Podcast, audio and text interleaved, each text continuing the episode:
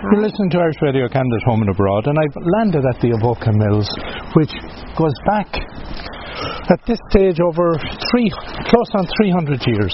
And I've bumped into Anita Briggs. Anita, thanks a million for agreeing to have a chat. It's our absolute pleasure. Welcome.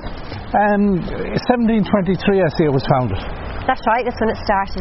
And so it's Ireland's oldest mill, Working mail in Ireland. and yes. it's still working. and it's still working. so that means you're still producing fabric. Yeah, we produce lamb's wool, merino wool, cashmere, mohair, and linen. We started doing linen about two years ago. And if it's Irish, Ireland's oldest mill, why was it founded in this neck of the woods? Um, Do you think? It started off actually as a market. Uh, so what would happen would people would bring their corn and their vegetables to here, and they'd swap it with people for wool. Um, and I suppose when the wool was being swapped, then people realised, well, let's start using the wool while we're here. There So this area then in County Wicklow, there would have been a lot of sheep. would have been a lot of sheep, a lot of wool, yeah. And the only other thing, avoca actually is spelt in Gaelic O B H O C A, and it means little treasure. If you look up the avocas in the world, Interesting. um, they're built on uh, mining villages. My mother im- insisted I call, well, she didn't insist I call my boat Little Treasure. She used to call me Little Treasure. Ah, so, you must be an evoker there. Well, th- th- that's the reason being wa- wa- was um, we had copper in the mines, so we've just walked in the front door of what is the self-guided tour. and this is called our memorabilia room. And let's put this in context first, if anyone's listening and they want to find their way to here, aside from looking on the map, we're how far south of Dublin? About 45 minutes? so 45 minutes, So yeah, if you were half heading an hour, towards Wexford, in that general direction, and uh, to the west of what would be the motorway. Yeah, yeah. Well, because that we've changed, that we've a new motorway, Yes. which we didn't have before. Yeah. Uh, signage isn't great, so if you could take the Red Cross turn off, Right. you'll find your way to Evoca. Yeah, so and it's a beautiful little vis- village, and it's also famous because Ballycase Angels. Sure is, and was- we're actually in the process of making a Christmas film here. Um, we filmed some of it on Saturday, and the rest of it's being filmed on Wednesday and Thursday. and when you say Christmas film, so I without uh, so this is an Irish-based Christmas film that's probably going to hit the screens Christmas 2018. exactly. Uh, RTE or is it uh, no, big, it's big an American screen- company. Big yeah, screen. Yeah, the big screen. Um, the producer of this also produced um, The Young Offenders, which is an Irish movie too. So watch out. That was the one that the boys down in Cork Yeah, cycling yeah, on the bikes. yeah. That was brilliant. Yeah. Because I should men- maybe mention here that in Ottawa we have an Irish Film Festival, and uh, as The Young Offenders was one of the movies that was last year, the year Well, before. So keep an eye. You heard it here. First. We heard it here first, Yeah. so to keep an eye for 2019 Yes. or in and around Same there. producer, Just Julia Byrne, Julie Byrne. Fantastic. So we're greeted here, and one of the things that strikes you straight off is the rich colours. Yeah, Avoca's known for its colours. Um, way back uh, when the Wynne sisters had it in the early 1930s, they would have dyed and spun everything on site. Now we just weave, we don't dye So, the wh- colours. so where do you get now get your wools from? We get them from all over. Cashmere comes from India, mohair from South Africa. Um, lamb's wool it comes from a world market.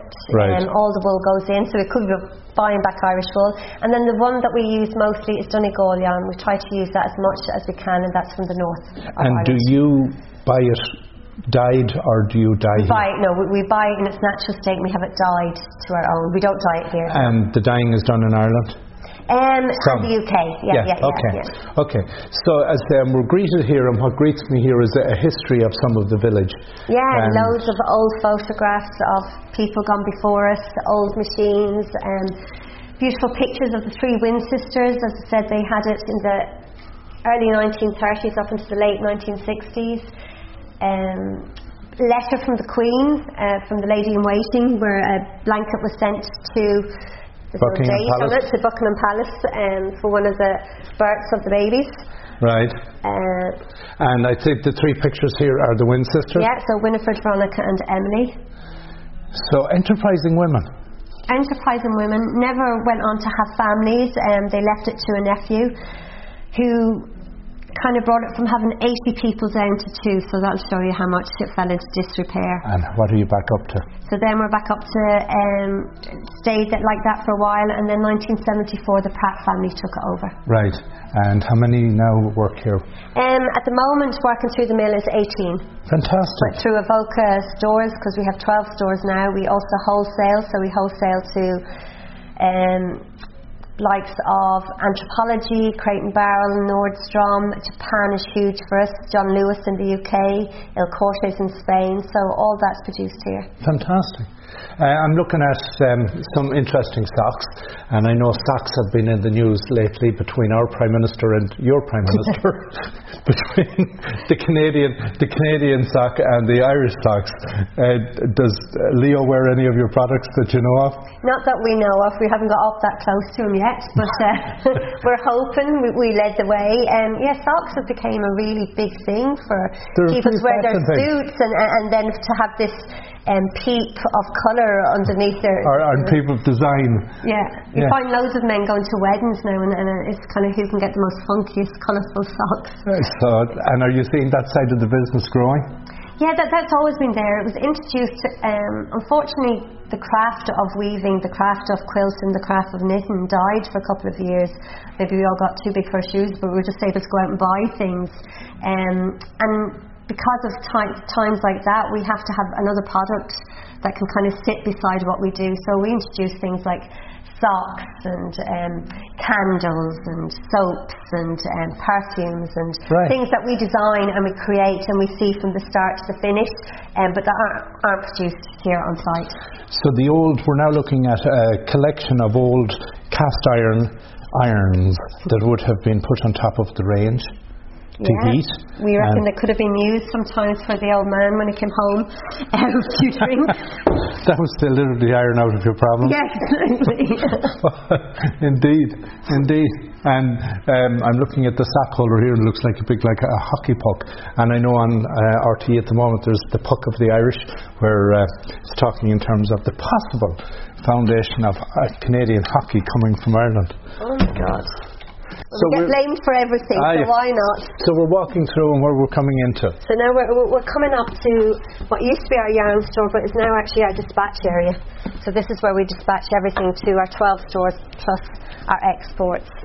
Um, now, unfortunately, a few boxes here, but usually you can get to feel the different fat fibres. So this is mohair. Yeah. Um, mohair comes from a goat, Yeah. um, and also you can see here, unfortunately, your, your viewers can't, but there's a beautiful loop on it. Right. Um, mohair then, it, once it's woven, is sent away to be washed and brushed. And when you brush, it breaks the loop and it gives you the lovely light, um, hairy kind of, you might say, fabric, which I'll show you later on. right. And lamb's This wool is there. lamb's wool. Again, lamb's wool comes in and it has an oil uh, called lanolin. Um, I'm sure people are familiar with it, especially our lady audience, um, because it's used a lot of cosmetics. It's the base of a lot of creams, and it's beautiful on our skin. But on the cloth, it feels dirty and oily. Right. Um, so we wash it, and then once it gets washed, you get that lovely soft. Now, when you say you wash it, one of the challenges always with the wool product is washing. Yeah. And the danger that with modern washing methods it's going to shrink or um, lose, Well- its, lose its life. So, someone said to me one day, "Look at the sheep in Ireland. Hmm. Yeah, I have they go- never seen one that shrinks. So, so where's It's the. cold water. It's, it's hot water that usually shrinks." Right. Um, and of course, like for any company, we have to be very careful. So with the likes of mohair, cashmere, and that, we always say dry clean. Right. But lamb's wool should be able to be. So we hand walked washed. into the weaving shed and there's a bit of background noise and I know you want to have a chat with one of the guys here. Yeah, I just so uh, want to but cover off.